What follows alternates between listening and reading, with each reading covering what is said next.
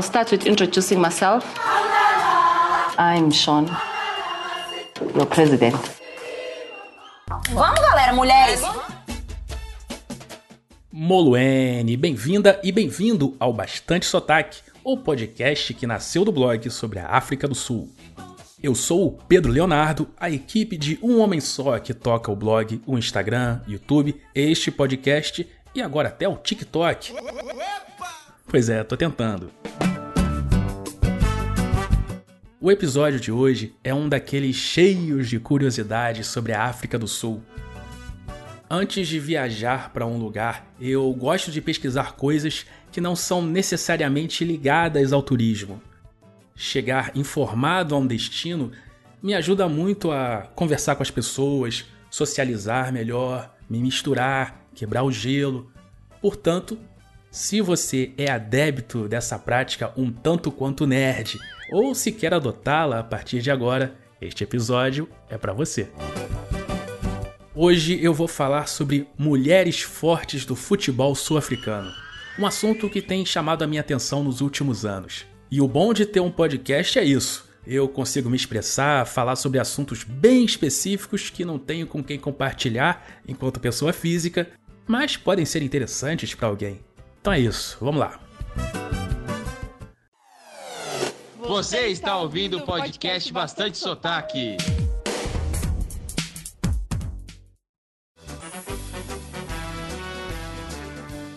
Quando se fala em seleção de futebol da África do Sul, talvez o primeiro nome que vem à sua cabeça seja Bafana Bafana.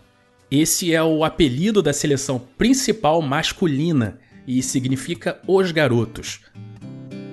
No entanto, nos últimos anos, quem tem se destacado de verdade é a seleção principal feminina, as Baniana Baniana, apelido que significa as garotas. Para você ter uma ideia, a seleção masculina não disputa uma Copa do Mundo desde 2010. Como a África do Sul era sede, a equipe já estava automaticamente classificada. Mas desde 2002, que os Bafana Bafana não conseguem se qualificar para uma Copa. Com as meninas a história é um pouco diferente, pelo menos desde a última década. Elas participaram de uma Copa do Mundo em 2019 e de duas edições dos Jogos Olímpicos, Londres 2012 e Rio 2016. Aliás, o primeiro evento de todos no Rio 2016 foi um jogo da África do Sul no Engenhão, aqui no Rio, e eu tava lá. É mesmo? As Baniana Baniana foram eliminadas ainda na primeira fase, com duas derrotas e um empate. E esse ponto foi conquistado justamente contra o Brasil, quando elas seguraram um empate em 0 a 0 contra a Marta e companhia. Um dos destaques desse empate com o Brasil lá em Manaus foi a zagueira Janine Van Wyck. A capitã da seleção é um nome familiar para quem acompanha bastante sotaque há algum tempo. Já falei dela várias vezes. Eu acompanho a sua carreira desde 2016 e cheguei a entrevistá-la antes dos Jogos Olímpicos, quando eu escrevia para um site de esportes.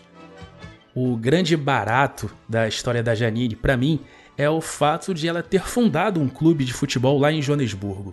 Em 2013, aos 26 anos, ela inaugurou o JVWFC e uma academia de futebol. JVW, claro, suas iniciais, de Janine Van Wyck. Além do status de patroa, a Janine é recordista de partidas disputadas pela seleção da África do Sul. São 170 jogos. Ninguém, ninguém atuou mais do que ela, seja na feminina ou na masculina. Voltando a falar do JVW, na entrevista exclusiva que eu fiz com ela em 2016, a Janine disse: Percebi o enorme talento que temos na África do Sul e que nada estava sendo feito para desenvolvê-lo. Por isso, fundei a JVW Girls Football Development e o JVW UFC para dar a essas talentosas meninas a oportunidade de alcançar seus sonhos, desenvolvendo-se no esporte que amam. E ela também me explicou como funciona essa rotina de jogadora e dirigente. Tenho sorte de contar com pessoas bem capazes que trabalham duro e têm muita paixão e compartilham do mesmo objetivo, eles cuidam da administração, o que me permite concentrar totalmente em jogar futebol. Nessa conversa, a Janine contou que um dos seus sonhos era jogar no exterior. E no final daquele ano, 2016, ela assinou com o Houston Dash, dos Estados Unidos, que tem uma das ligas mais fortes do mundo. Na sua primeira temporada nos Estados Unidos, em 2017, ela jogou com três brasileiras: Andressinha, Bruna Benites e Poliana. Eu lembro que no começo daquele ano ela postou no Twitter uma foto com as três brasileiras durante o almoço e brincou com o fato de ainda não conseguirem se comunicar muito bem. A legenda dizia: Tô aqui no primeiro almoço com minhas novas companheiras de time brasileiras. Tudo que podemos fazer é sorrir entre a gente. O idioma tem sido uma barreira. Já na sua segunda temporada pelo Houston, a Janine teve a companhia de duas sul-africanas, as meias Linda Motalo e Tembi Gatlana. E olha, eu recomendo que você preste atenção nesse último nome. A Gatlana é a principal jogadora da África do Sul hoje em dia. Eleita a melhor jogadora da África em 2012, ela já passou pelo Benfica e hoje atua pelo Atlético de Madrid. Atlético! No próximo mês de julho, as Baniana Baniana terão um compromisso importantíssimo, a Copa Africana de Nações. O torneio vai servir para definir as representantes da África na Copa do Mundo do ano que vem. As quatro semifinalistas avançam para o Mundial e a África do Sul não deve ter problemas para se classificar. E a expectativa para a Copa é muito boa, já que agora há várias jogadoras com experiência em grandes ligas. É o caso da Janine, que também passou pelo Glasgow City da Escócia antes de voltar para o JVW. É o caso da Motalo, da própria Gatlana e a experiente Refilo Jani, que está no Milan da Itália.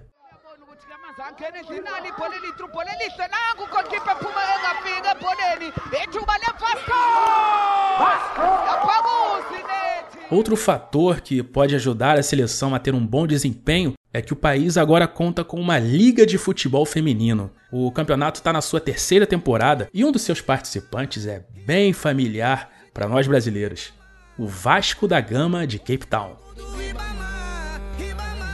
Para quem não sabe, o Vasco de Cape Town foi fundado ali nos anos 80, meio que como um tributo ao meu Vasco aqui do Rio.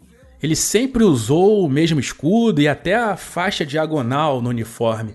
Em 2011, durante o intercâmbio, eu cheguei até a assistir um jogo do time masculino do Vasco. Só que em 2016, a equipe profissional masculina mudou de nome, cores e sede. Passou a se chamar Stellenbosch FC e se mudou para a cidade de mesmo nome, lá na região dos vinhos do Western Cape. Nas instalações do Vasco, no bairro de Perrow, em Cape Town, ficaram apenas as categorias de base e o time feminino. Olha, é muito difícil encontrar notícias sobre o Vasco de lá. Se você procurar no Google, provavelmente só vai encontrar coisas que eu escrevi. Pois é, por isso foi uma surpresa no outro dia quando eu vi que o Vasco tinha vencido um jogo pela Liga Feminina da África do Sul. E fiquei ainda mais surpreso quando eu vi que usavam o uniforme tradicional, o da faixa diagonal. O Vasco e o JVW devem ganhar novos adversários na próxima temporada. É que a Confederação Africana de Futebol determinou que, para participar dos seus torneios continentais do masculino, os clubes precisam ter uma equipe feminina. Por isso, times fortes do país, como Cape Town City e Kaiser Chiefs, devem formar equipes para o Campeonato Sul-Africano Feminino. Você está ouvindo o podcast do Bastante Sotaque.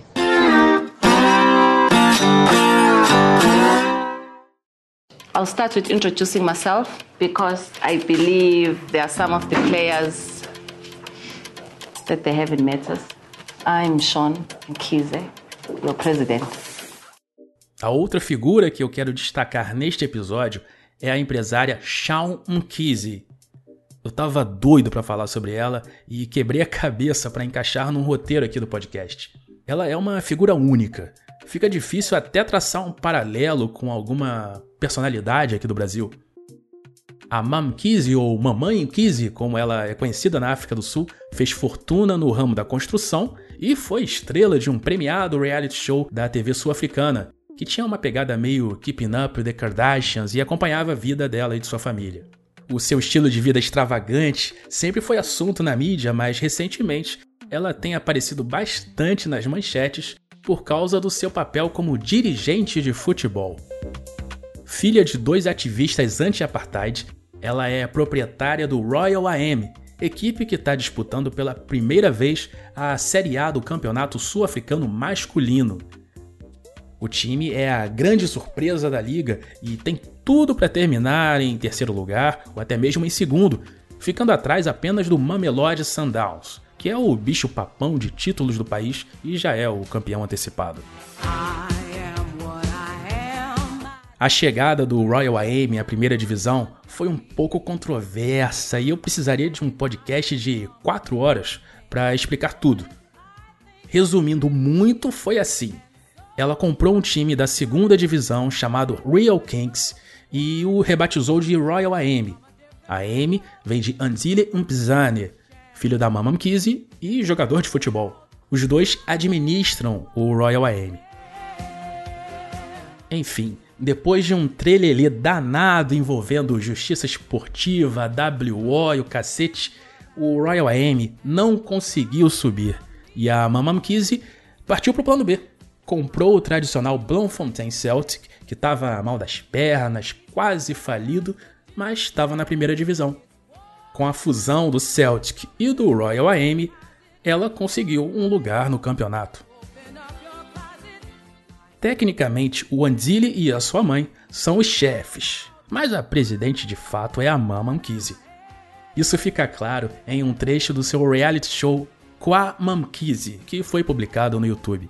Com os jogadores reunidos na sede do clube na cidade de Pietermaritzburg, em KwaZulu-Natal, ela se senta numa ponta da mesa, ao lado do Andiri, mas ele não abre a boca.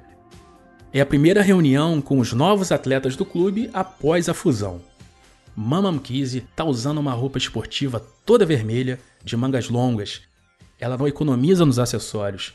Enormes brincos dourados de argola, uma pulseira dourada e vermelha no pulso direito, e um relógio brilhante no esquerdo, além de enormes unhas postiças vermelhas. Para finalizar, o dedo anular direito ostenta um anel com uma enorme pedra que, lógico, é vermelha. I'll start with introducing myself because I believe there are some of the players that they haven't met us. I'm Sean Kize, your president. É uma conversa séria, franca, em que ela se apresenta e procura tranquilizar os jogadores. Diz que não vai mandar ninguém embora e não vai dificultar a saída de quem deseja sair do clube. Ao perguntar se alguém gostaria de ser liberado, a resposta é o silêncio. Depois vem a pergunta: Vocês confiam em mim? A resposta é unânime, são ouvidos vários yes, yes, yes na sala. Começam tímidos e depois vão aumentando de volume. Ok. Do you trust me?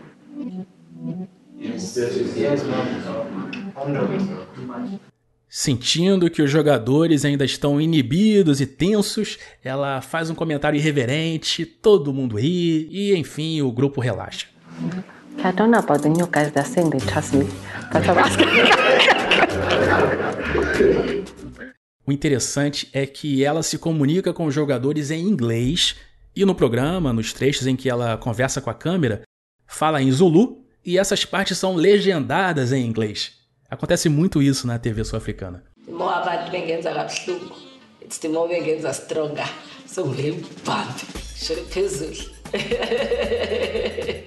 Mamkisi parece à vontade no papel de dirigente.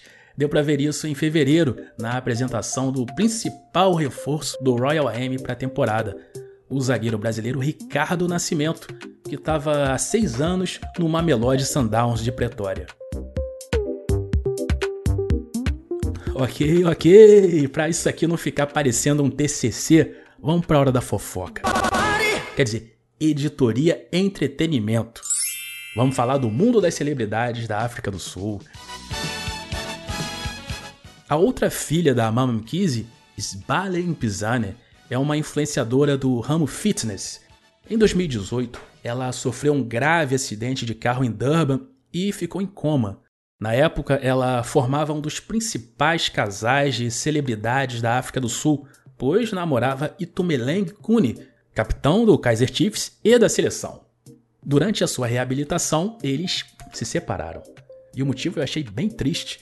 A memória das Bali foi afetada e uma das coisas que ela esqueceu foi o porquê se apaixonara pelo Kuni. Triste, né? Mas hoje tá todo mundo bem, o Kuni casou, teve filhos, tá feliz. Voltando a falar do Royal AM, outra contratação bombástica foi a da torcedora símbolo do Orlando Pirates e da seleção de futebol. Mama Joy Chalk é equivalente ao nosso saudoso gaúcho da Copa e viaja pelo mundo acompanhando as seleções da África do Sul. Em novembro de 2021, ela publicou um vídeo anunciando essa mudança. África do Sul, eu tô aqui hoje para comunicar que eu estou deixando o Orlando Pirates e indo para o Royal AM. A partir de hoje, não tem mais apoio aos Buccaneers, mas sim a Sua Majestade. Eu sou Royal. A princípio parece traição, porque no futebol tem essa coisa aí de virar casaca, trocar de time, e isso gerou um certo barulho sim. Afinal, você tá trocando o Orlando Pirates, um dos clubes de massa do país, time pelo qual você torce, do qual você é símbolo, e de repente está vestindo outra camisa, apoiando o clube de outra cidade, mas a Mama Joy tá levando isso numa boa, e eu achei uma declaração dela ao site Times Live da África do Sul explicando essa mudança tão inusitada. A Mam Kizzy não comprou a Mama Joy. Ela não veio me procurar. Eu que fui até ela. Eu sofri muito quando vi uma mulher sofrendo daquela forma. Depois, ela comprou o Celtic e conseguiu seu lugar na primeira divisão. Isso mostra que ela é uma mulher lutadora e determinada. Eu já encontrei a Mama Joy duas vezes. É mesmo? Em 2014, quando eu tirei uma foto com ela na frente do hotel que os Bafana Bafana estavam hospedados. E no Rio 2016, quando eu conversei com ela na arquibancada do Mané Garrincha, lá em Brasília, antes do jogo da seleção masculina da África do Sul. Aí eu falei, ô oh, Mama Joy, aqui é a segunda vez que eu tô te vendo, eu tava lá na África do Sul, no jogo contra o Sudão em Dama. Ela é gente boa, gostei dela, simpatia. We trust you have enjoyed your flight with us and thank you for flying on South African Airways, a proud member of the Star Alliance network. We look forward to seeing you on our flight soon. Thank you, goodbye, and enjoy the rest of the day. É isso. Eu espero que a sua sede de fun facts e curiosidade sobre a África do Sul esteja saciada por hoje. Lembrando que tem muita informação sobre África do Sul lá no site bastantesotaque.com e também nas redes sociais, Instagram, YouTube, TikTok. É tudo bastante sotaque, facinho de achar. Eu volto daqui a duas semanas pro último episódio da temporada. Tá certinho.